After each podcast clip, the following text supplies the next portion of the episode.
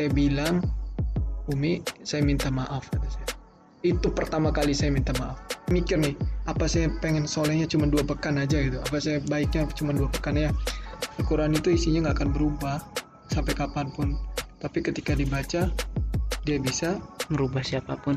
Iya merubah siapa pun menjadi lebih baik gitu kan.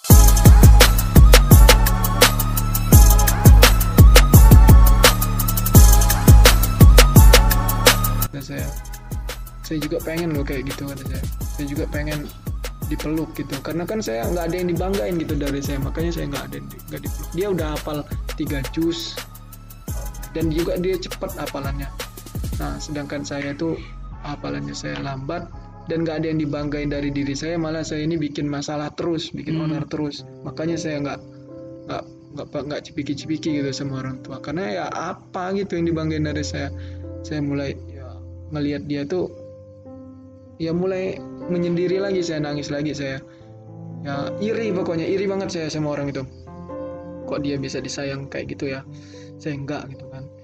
So besoknya lagi saya mulai ngapa lagi? Nangis lagi. Nah waktu malam apa itu? Nah siangnya saya tuh pokoknya waktu sholat itu udah nggak kuat lagi. Biasanya kan waktu sholat saya tahan lah ya air mata ini. Sekuat Hmm. Ya tapi ini udah nggak ketahan lagi. Waktu sholat pun saya nangis sampai tersenduh-senduh sampai di sebelah saya pun mungkin sholatnya nggak husu hmm. ya karena saya nggak kuat juga gitu. Setelah sholat itu kan nggak bisa kabur nih. HP pun di ini ini ini ini.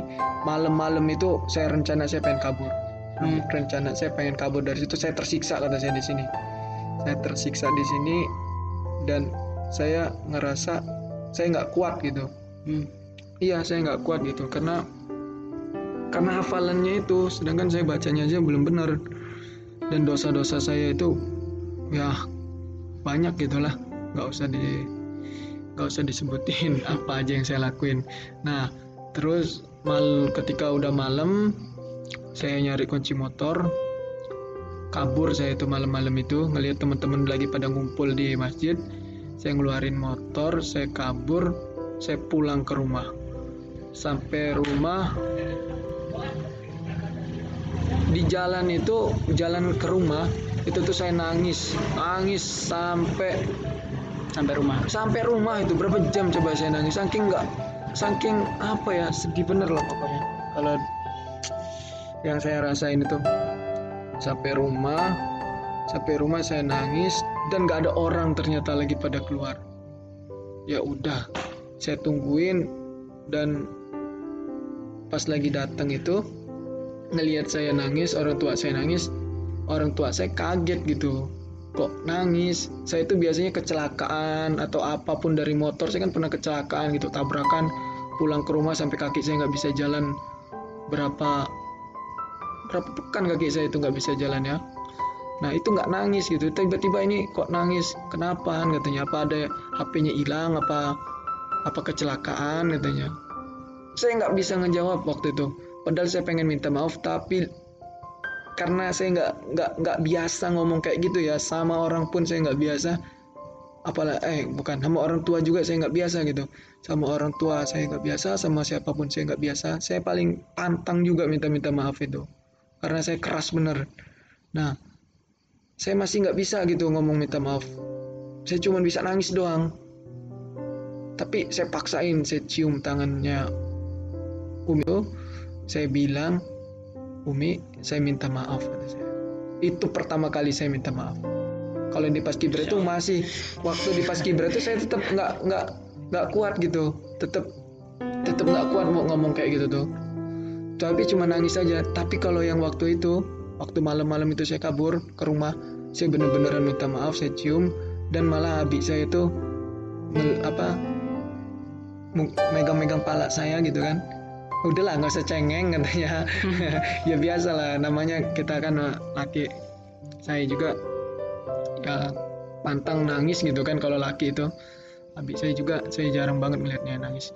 Nah terus udahlah nggak usah cengeng katanya. Mungkin mereka itu dari pondok katanya makanya hafalannya hafalannya cepet. Kalau Rehan kan tahu sendiri kayak mana katanya ya kalau kayak gini aja udah bersyukur katanya sholat tepat waktu aja udah bersyukur dulunya kayak mana kan katanya. Ya udah jangan nangis katanya. Jangan cengeng katanya. Ya tetap aja saya nangis saya bilang minta maaf. Saya bilang ya saya itu hafalan saya nggak masuk. Saya tanya sama ustadz ternyata karena salah satunya karena mungkin saya suka ngelawan gitu suka nangisin umi kata saya. Makanya saya mau minta maaf kata saya biarin saya nanti bisa tenang hafalannya kata saya. Bisa mudah mudah masuk. Nah saya udah itu ya udah katanya. Ya udah saya ya mulailah saya peluk peluk umi itu kan. Itu pertama kalinya saya. Ya pokoknya itu ceritanya. Udah saya peluk udah tuh saya disuruh cukur. Rambut saya kan kayak preman itu gondrong. Dari situ saya langsung cukur. Biasanya saya nggak mau waktu Hmm. umi saya bilang cukur langsung saya cukur. Saya cukur sesuai kesukaannya. Cukur pendek. Hmm. cukur pendek. Pedal saya saya udah dipaski bread botakin gitu. Saya nggak pengen lagi gitu kan botak. Tapi saya karena itu saya nurut gitu. Saya cukur pendek. Udah itu saya ke rumah. Nah seneng kan orang tua saya. Saya pokoknya pengen buat orang tua saya seneng pokoknya. Saya nggak pengen lagi buat mereka nangis. Udah saya buat mereka seneng udah udah cukur. Udah tuh saya izin lagi pengen ngelanjutin. Saya ada lagi nih keinginan lagi pengen ngelanjutin. Itu yang belum selesai Hmm. program takhusus tafizul Quran di wasi itu. Saya bilang Han mau lanjutin lagi Han ini mah kabur kata saya. Nggak izin nggak apa. Karena Han udah nggak kuat lagi mungkin dengan Han minta maaf itu bisa lebih mudah untuk hafalan Han kan. Ya ya tapi kata umi saya udah besok lagi aja katanya. Tapi saya nggak bisa kata saya kan kalau besok lagi. Karena takutnya dicariin. Ini kan posisinya kabur. Itu cuman berapa hari pulang itu? itu cuman Berapa minta jam? maaf aja. Minta, minta maaf. udah itu suruh cukur cukur. Udah itu makan ya disuruh makan makan. Udah itu Hmm. balik lagi ke sana. Langsung. langsung balik lagi. Hmm. ya udah malam katanya. Ya nggak apa-apa katanya. Yang penting Umi sama Abi itu ngizinin Han pergi gitu. Udah yang penting Han udah minta maaf Han lanjut lagi katanya. Mohon doanya biarin bisa lancar gitu kan. Teman-teman Han di sana itu ada yang ngejenguk. Kan orang tua saya nggak tahu kalau saya ikut-ikut kayak ginian juga. Iya. Orang tua saya juga nggak tahu saya ikut-ikut kayak ginian juga. Nah ya udah katanya. Saya ke sana lagi. Saya masuk ke udah itu saya jalan. Saya pokoknya lebih tenang lah saya itu lebih tenang pokoknya dan saya berangkat ke wasi itu tanpa nangis lagi. Hmm. kan pas lagi ke rumahnya nangis. Pas ke sananya nggak nangis. Udah sampai sana udah malam. Udah sampai nih ya di wasi saya parkirin motor. Masuk saya ke masjidnya pada ngeliatin saya. Karena cukuran saya berubah. Wah kayaknya kamu ini habis kabur ke tempat cukur padahal mah saya diem aja itu. Malamnya itu barusan saya ditanyain sama ketuanya kenapa? katanya saya ceritain semuanya mas saya iya Han katanya. Bagus katanya. Bagus kata ketuanya. Hmm. saya juga mungkin kalau jadi kamu nggak akan kuat katanya. Iya mendingan pulang minta maaf dan selesai gitu. Saya emang kalau ada keinginan langsung kayak minta maaf tuh. Misalkan solusinya ada yang bilang kata Ustadz itu minta maaf sama orang tua. Ya langsung gitu saya minta maaf sama orang tua. Ya udah katanya. Bagus lah katanya. Kalau udah gitu kan bisa lebih tenang lagi. Udah udah udah mulai udah mulai tenang saya udah mulai ngapal gitu kan. Ya karena gimana ya suasananya ikut tafiz takhusus tafizul Quran itu? Yang tadinya sholat lima waktu itu susah tiba-tiba sholat lima waktu itu di awal ditambah al-masurot ditambah sholat tahajud yang sunnah itu jadi wajib malah. Luar biasa lah pokoknya. Jadi saya ngikut. Nah dari teman-teman itu saya tanya lah mereka nih. Kan saya kan cuma dua pekan mikir nih apa saya pengen solehnya cuma dua pekan aja gitu? Apa saya baiknya cuma dua pekan ya? Saya tanya dari mereka mereka tuh ikut organisasi apa? Ternyata mereka tuh ikut LDK Apa itu, lembaga dakwah kampus. Wih. lembaga dakwah kampus yang di Unila namanya Birohma mereka Hmm. nanya juga katanya kenal ini nggak kenal ini. Ya saya nggak kenalan sama orang-orang yang kayak gitu kata saya. Beda saya kan. Terus kata dia Beda ada lingkaran. ada loh katanya di Bapi di eh di Bapinda ada loh katanya. Langsung nyebut lagi. Ada loh katanya di kampus kamu itu di UIN katanya. Nama LDK-nya itu Bapinda sama aja kayak Birohma katanya kan. Hmm. ya sama aja kayak Biroma Nah, di situ itu kita belajar ngaji, belajar belajar agama lah, memperdalami agama lagi gitu. Sebenarnya kan saya dulu nganggapnya mereka itu terlalu berlebihan dalam agama. Padahal mah kitanya yang kurang kurang kurang apa ya? kurang buka kurang pikiran mendalami mendalami Malahan. agama itu sendiri gitu. Hmm. Bukan mereka yang berlebihan. Kitanya aja yang cetek gitu belajar agama ya. Setelah itu saya direkomendasikan untuk ikut itu gitu kan supaya saya tetap terjaga gitu. Nah setelah dari itu semester 3 kan itu mulailah saya ada pembukaan. Nah udah selesai nih. Mm-mm. Nah selesainya itu kan ada wisuda nih. Selesai di Takhosus Habibul Quran itu ada wisuda malam terakhir itu dan malam terakhir itu yang lain pada senang bahagia saya nangis. Saya nggak sampai targetan yang lain itu sampai targetan ya satu jus dua jus ada yang bahkan 9 jus kayaknya saya ingat saya saya itu s- 0,7 jus. Pokoknya nggak sampai satu jus. Jus 30 nggak selesai nggak selesai saya itu. Beneran nggak selesai ya itulah karena saya emang baru barunya saya mau mau belajar gitu ya. Kalau bahasa bahasa gaulnya sekarang ini hijrah lah ya. Mm-mm.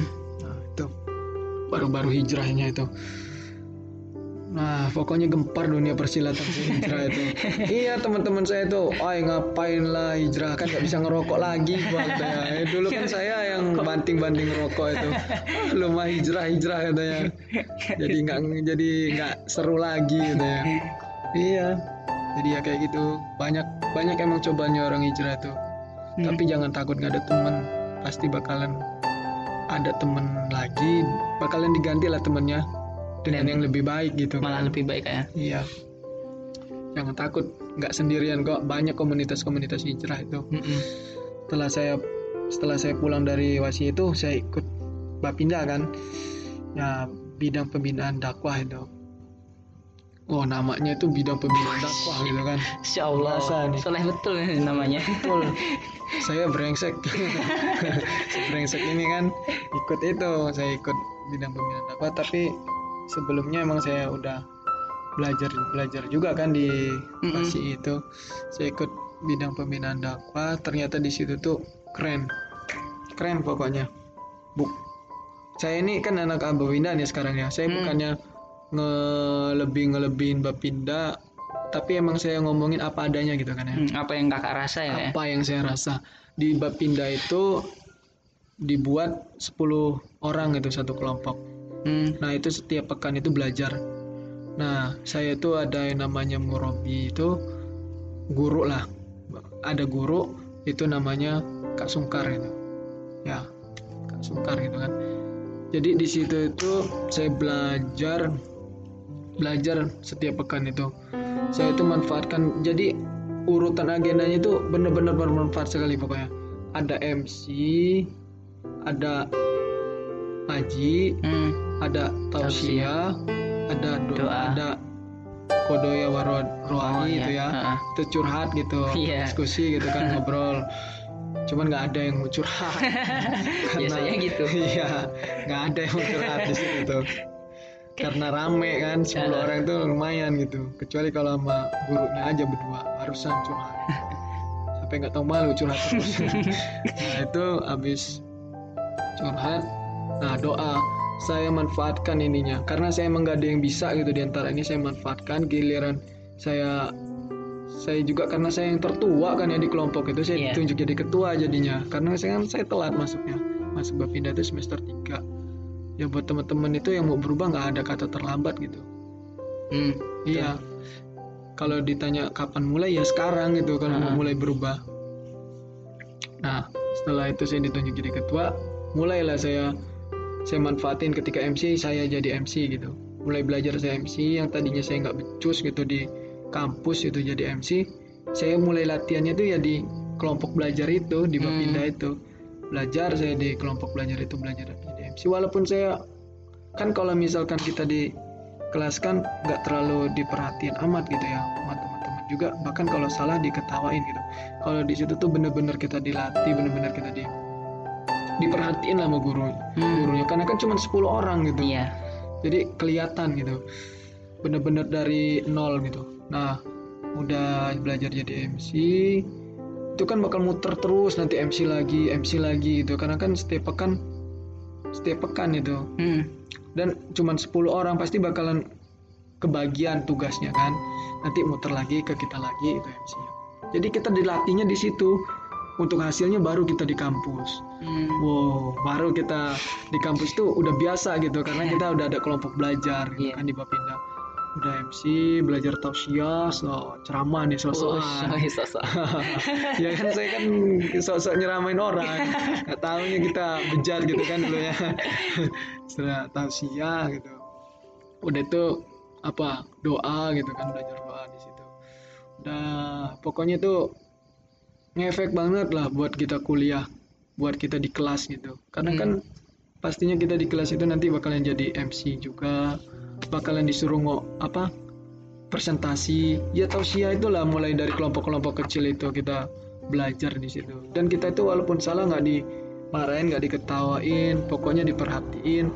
Nah dari situ saya ngerasa cocok banget gitu sama kelompok belajar ini sama ya namanya bidang pembinaan dakwah. Tapi sebenarnya apa ya kita tuh ngajak orang untuk berbuat kebaikan tapi kita juga sambil memantaskan diri gitu Hmm. nggak mungkin lah kita ngajak orang kebaikan tapi kita nggak berbuat baik juga Iya, kan benar. nggak memperbaiki diri kita Mm-mm. dengan kita mengajak orang itu kita bakalan termotivasi untuk kitanya juga harus baik gitu kan Iya, benar. Nah, jadi itu hebatnya kalau menurut saya di UKM Bapinda itu. Setelah se- setelah itu kan waktu berjalan saya mulai nyaman di situ, saya nyaman di situ. Nah, saya itu belum bisa azan, saya minta tolong sama Kak Sukar atau sama guru saya, saya minta tolong belajar azan. Ditarik lah karena dia itu marbot kan di musola. Ya udah belajar pakai mic dalam katanya tapi kedengaran sampai luar gitu. Agak kedengaran sampai luar. Udah nggak apa-apa kan namanya belajar katanya. Hmm. ya udah saya belajar itu dari dari nol saya belajar belajar ngaji sama beliau belajar belajar azan sama beliau sampai saya bisa ngaji bisa azan.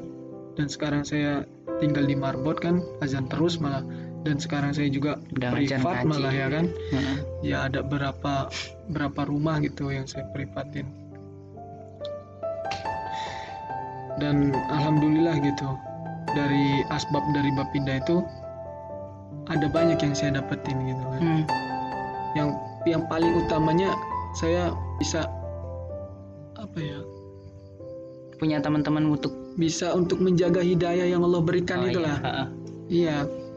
Kalau misalkan teman-teman kita bangsat semua gitu kalau ngomong kasarnya, teman kita brengsek semua, kita tuh kagok gitu mau berbuat baiknya. Iya. Karena kita mau ngajak sholatnya nggak enak lah. Iya. Kita mau mau apa ya? Susah gitu. Mm-mm. Iya, kagok kitanya. Beda kalau misalnya kita teman-teman orang orang yang rajin ibadah, malah kita yang diajakin kan. Nah, itu kalau bisa cari komunitas gitu, jangan sendirian kalau mau berubah. Cari teman-teman yang bisa ngedukung kita untuk berubah. Jangan malah malah temen yang nggak ngedukung kita. kita untuk berubah gitu. Bisa jadi ketika kita sudah semangat pengen berubah nih, tapi temennya kurang mendukung, semangat kita itu jadi luntur lagi gitu kayak. Nah, iya. Bahkan bukan hanya semangat, hidayah yang udah pernah sampai nih karena kedorong sama maksiat, jadi kedorong lagi lagi gitu. Iya, kan. udah udah maksiat nyaman lagi kita mau Waduh. maksiat itu. Udah. Susah lagi kita untuk dapat hidayah lagi. Makanya itu kita butuh teman-teman yang sama-sama bisa ngingetin gitu sama-sama bisa mendukung sama-sama bisa megang kita untuk berbuat baik gitulah. Yang penting yang penting sholat gitulah yang utama itu. Mm-mm. saya dari dulu yang penting saya sholat gitu. Itu yang paling utama yang saya tancepin nah jadi sekarang ini suatu kegiatan apa pun yang itu membuat saya lalai dari sholat saya tinggalin. Yaitu organisasi-organisasi yang buat saya lalai saya tinggalin gitu kan. Hmm. apa pun itu yang buat saya lalai saya tinggalin. Makanya sekarang saya dan di masjid ini pun itu asbabnya dari guru itu yang di yang Hmm. ngasih ilmu ke saya. Di Bapinda itu. Nah saya kan bilang gimana ini? Saya ini kayak gini kayak gini. Ya keluar dari zona nyaman kan. Saya udah saya ceritain masalah saya. Keluar dari zona nyaman terus ya udah saya mau jadi marbot aja kata saya. Hmm. ya udah saya dicariin itu masjid udah dicariin masjid saya dianterin juga ke masjidnya. Udah itu saya dianterin masjidnya tapi saya bilang saya malu kak kata saya. Saya kan manggilnya kak ya sama guru saya itu. Saya, saya malu kak. Kata saya kan baru belajar azan. Saya juga baru belajar ngaji.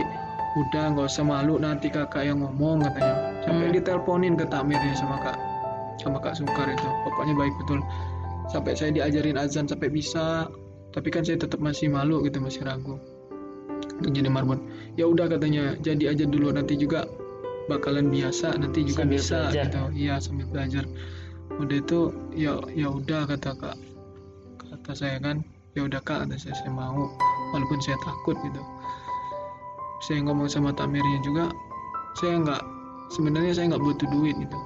Kalau untuk Hmm. kalau saya itu menjadi marbot tuh nggak butuh duit karena kalau untuk duit ya alhamdulillah gitu cukup saya kalau untuk duit. Karena saya pun ngekos itu wah enak bener lah pokoknya hidup saya tuh kalau ngekos itu. Iya makan itu udah ditanggung jadi itu tinggal saya itu disuruh orang tua tuh ya tinggal belajar belajar aja gitu. Makan udah ditanggung motor udah dikasih gitu kan. Udahlah pokoknya tinggal belajar belajar aja. Tapi karena saya disuruh saya disuruh jadi apa ya Pengen Bukan. keluar dari zona nyaman. keluar dari zona nyaman ya udah. Saya jadi marbot. Udah itu saya bilang sama Tamir itu kalau untuk duit ya bukan itu tujuan saya gitu. Saya itu pengen biarin saya ini tetap terjaga juga gitu Hmm. tetap ya kan gini loh kalau jadi marbot itu setelah telatnya marbot di waktu azan itulah Iya. datangnya Mm-mm. terus apa yang azan itu kan kalau bukan Kita. kita, beda sama orang yang bukan marbot Ya marbot itu ketika dia nggak azan itu udah dicap nakal gitu kan. Iya beneran. nah beda sama Udah- orang yang di Udah luar. pantas diusir. beda sama orang yang di luar itu dicap nakalnya tuh minum minuman main cewek main ini. Ya marbot itu ya nggak azan aja udah dicap nakal gitu kan. Beda kan. Makanya itu dari kita itu kader-kader Bapinda itu banyak yang jadi marbot gitu kan. Termasuk saya sendiri. termasuk saya sendiri gitu. kesasar saya kan sekarang di sini gitu udah Akhirnya nyaman nggak ya di iya. jalan yang sekarang ya? akhirnya saya nyaman di jalan yang sekarang. Beda rasanya. Lebih enakan lagi gitu. Lebih tenang. Lebih apa ya dan sekarang saya mulai fokus ke orang tua saya. Hmm. saya pokoknya udah nggak pengen lagi buat mereka nangis. Makanya saya tuh kalau bisa pulang ke rumah itu ada yang saya bawa gitu buat mereka. Seenggaknya walaupun saya belum begaji seenggaknya saya ada yang saya bawa buat orang tua saya gitu. Apa itu martabak apa itu bakso apa-apa gitu. Nah tapi yang penting saya bawa sesuatu lah gitu Hmm. untuk orang tua saya. Dan yang itu yang kesukaannya beliau gitu kan. Ya biarin biarin beliau suka gitu kan. Ya paling gitu. Sekarang saya kebahagiaan orang tua lah. Hmm. itu yang penting kan? Harta yang paling berharga katanya. Masya Allah. kalau kata nyanyian itu. Jujur ini kalau ngomongin target tadi saya bilang ini podcast yang paling lucu-lucuan ternyata malah baper ya setelah ngomongin orang tua Masya Allah. Nah iya padahal saya ini pantang kan ya untuk nangis tapi giliran udah muasabah tentang orang tua kalau ngelihat di YouTube tentang orang tua itu tuh nggak kuat saya. Nggak paling nggak kuat saya. Karena keinget lagi gitu kalau dulu itu saya kayak mana terus sekarang saya udah kayak gini gitu kan udah minta maaf sama orang tua gitu. Keinget lagi pokoknya kalau udah kalau udah muasabah aja. Udah banjir lah pokoknya. Hmm. nggak ketahan. Dan karena Al-Quran itu juga buat saya mudah nangis sekarang ini gitu. Yang tadinya keras eh taunya sekarang ini ngedenger muhasabah tentang orang tua aja nangis gitu kan. Melembutkan hati jadi iya makanya begitu Al-Quran itu isinya nggak akan berubah sampai kapan pun. Tapi ketika dibaca dia bisa merubah siapa pun. iya merubah siapa pun menjadi lebih baik gitu kan. Masya Allah. Kayak gitu. Wah cukup luar biasa ya Allah. Ngerekam tengah malam ya Allah. Pas malam duaan doang. jam jam 12 lewat 12 sih nah iya nggak ada temennya cobalah nggak ada makanan gitu kan. Ngomongin orang tua ya. ngomongin orang tua laki benar. Coba kalau biasanya kita dulu sih pasti ada rokok ada apa. Waduh. ini laki bener nggak ada apa-apa kosong. Yang penting ada iman dalam hati cukup oh, gitu. itulah. Yang paling apa ya paling mahal lah ya. Masya Allah. Eh, kalau boleh kak, closing statement kak. Ka- kayaknya ini bakal dipotong jadi dua nih. ya terserah atur. Aturnya ya kalau closing statement ya kayak mana ya? Jadi gini. Orang yang buat maksiat itu pasti bakal menyesal. Tapi saya sering banget ngedengar orang ya sama lah mungkin kehidupannya sama kayak saya. Orang-orang yang nakal-nakal itu pasti ujung-ujungnya bakal nyesel. Tapi saya belum pernah ngedengar orang yang hijrah tapi nyesel. Nah itulah. Jadi ya hijrah gitu. Nggak akan ada nggak penyesalan. Oh, Masya Allah. Aku tercerahkan. Wah nih Ultraman jadi Ultraman. ya bahasa hijrah itu bahasa gaulnya aja sebenarnya ya tobat gitu Masya Allah. tobat Ah, Oke itu teman-teman sekalian eh, pemateri kita yang luar biasa. Bukan pemateri ya. materi kasih ya apa kawan saya ngobrol lah itu kawan saya ngobrol yang luar biasa itu kembali kawan-kawan semoga bisa bermanfaat lah bisa merenungi kembali makna hidup kita itu buat apa pertama ya buat Allah kedua itu untuk orang tua kita masing-masing semoga kita bisa membahagiakan orang tua sesuai dengan apa yang kita targetkan Amin. di jalan-jalan kita yang sekarang dan semoga kita bisa bersama-sama berubah menjadi lebih baik dan istiqomah dalam kebaikan. Eh, saya Syahril Ramadan, terima kasih. Saya akhiri wassalamualaikum warahmatullahi wabarakatuh. Waalaikumsalam warahmatullahi wabarakatuh